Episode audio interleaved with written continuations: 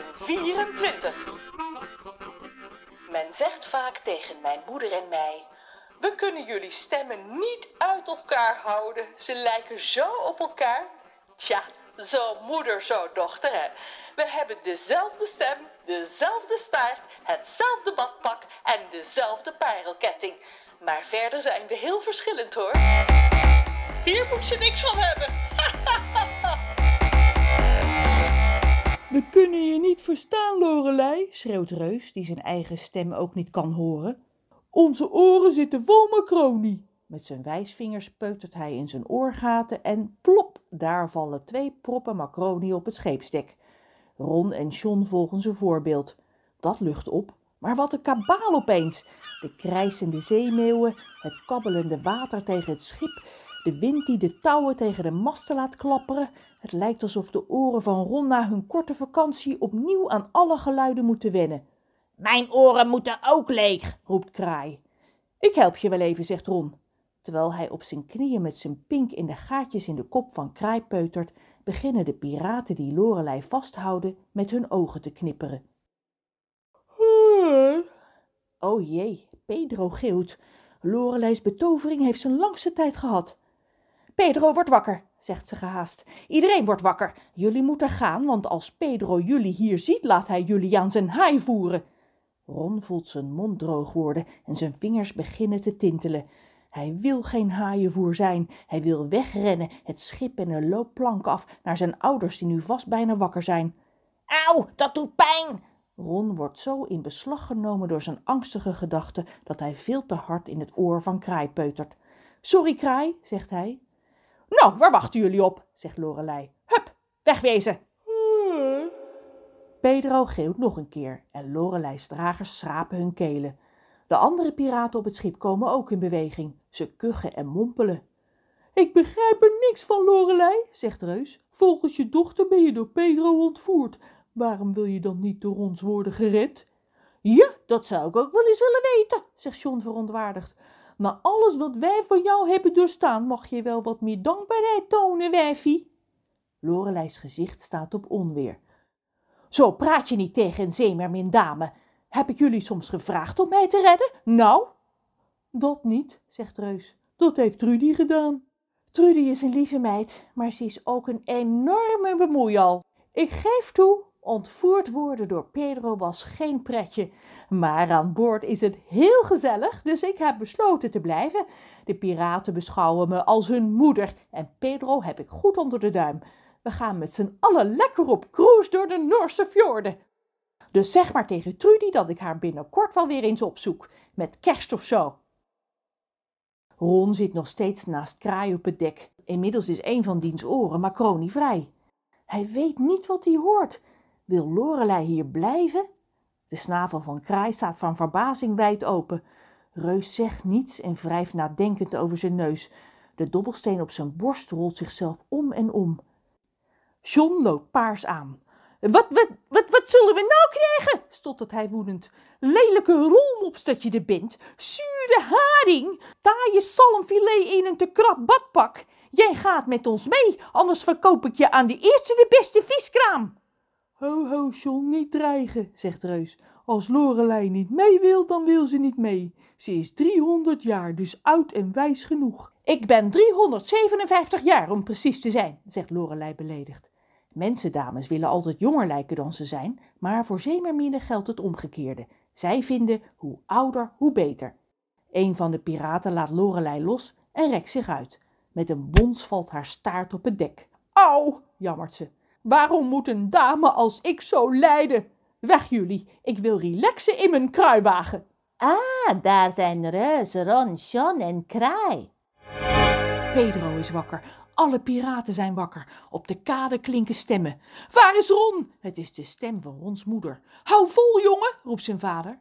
Ron staat op en schreeuwt. Ik ben... Een hand op zijn mond knijpt zijn woorden tot moes. Het is de hand van Pedro, die vlak achter Ron is gaan staan. Stil, jongen, het gaat al die sukkels niets aan wat er gebeurt aan mijn schip. Nog één woord en mijn visje gaat op je kauwen. Hap, hap, hap. Pedro laat Ron los, loopt naar de reling en roept: Geen commentaar! Waarom zegt u dat steeds? klinkt er vanaf de kade. Het is een verslaggever. Wie bent u eigenlijk? Waar zijn Ron en die reus?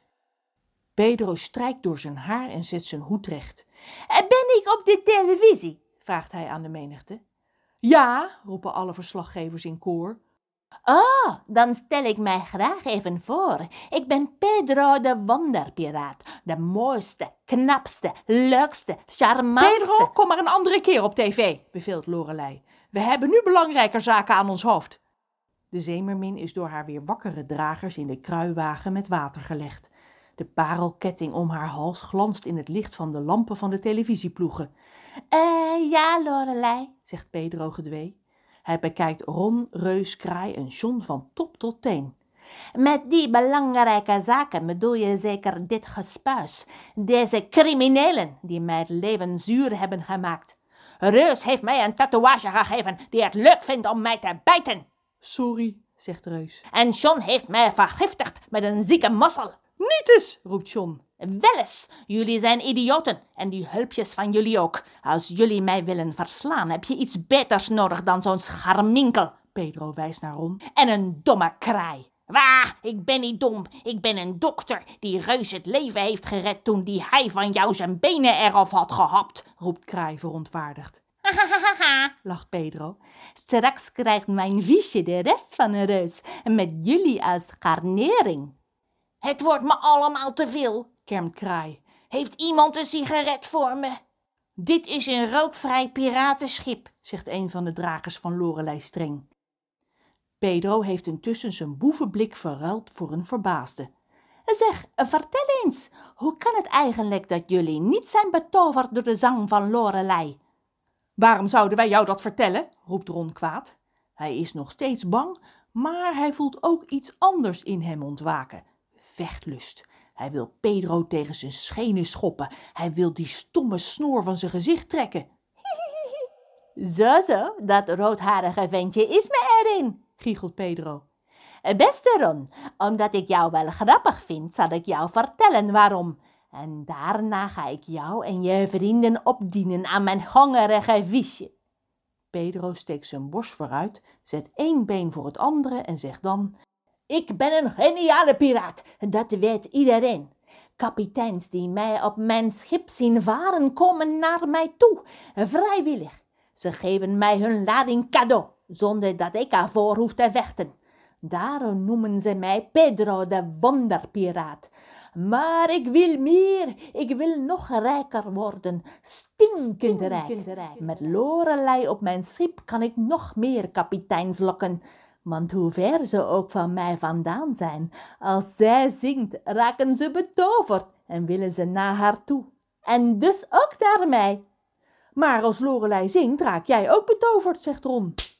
Pedro klapt in zijn handen. Applaus, Ron, jij bent een slimmerik. Inderdaad, als Lorelei zingt, raak ook ik betoverd. En mijn mannen ook. We kunnen dan alleen maar naar haar luisteren, terwijl we in plaats daarvan scheepsladingen zouden moeten inpikken. Geen oordop is bestand tegen haar stem. We hebben van alles in onze oren gestopt. Watten, kaarsvet, bruine bonen, niks helpt.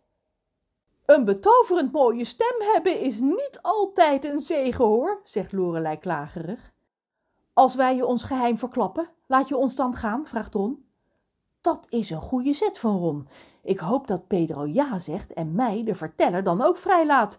Want ik heb net zo min als Ron, Reus, Kraai en John zin om te eindigen als voer voor Pedro's monsterhaai. Misschien, zegt Pedro. Of uh, misschien niet. Dit lijkt mij een goede deal, Pedro, zegt Lorelei. Hun geheim in ruil voor hun leven. Denk aan alle schepen die we samen kunnen lokken. Denk aan onze cruise door de Noorse fjorden. Oké dan, zucht Pedro. Ik kan altijd nog te vertellen aan mijn visje voeren. Jammer. Vertel op, wat is jullie geheim? Dan kunnen jullie daarna op sodemieteren. Dat zullen we je zo vertellen, zegt John op plechtige toon. Maar ik wil ook aan je bewijzen dat ik de beste scheepskok van de wereld ben, zodat jij de vloek die je over me hebt uitgesproken zult opheffen. Oh ja, de alles smaakt naar zandvloek. Dat is een leuke, lacht Pedro gemeen. Wat je leuk noemt. John gaat met zijn bezemstil lichaam kaarsrecht staan. Laat je man en mijn pom halen, dan krijg je ons geheim en de beste paella die je ooit hebt geproefd. Ik, uien snijden, garnalen pellen, knoflook pletten. Bind je slobbertje maar er vast voor. Tot volgende week. Ron wil een tattoo is geschreven en geproduceerd door Margot de Graaf.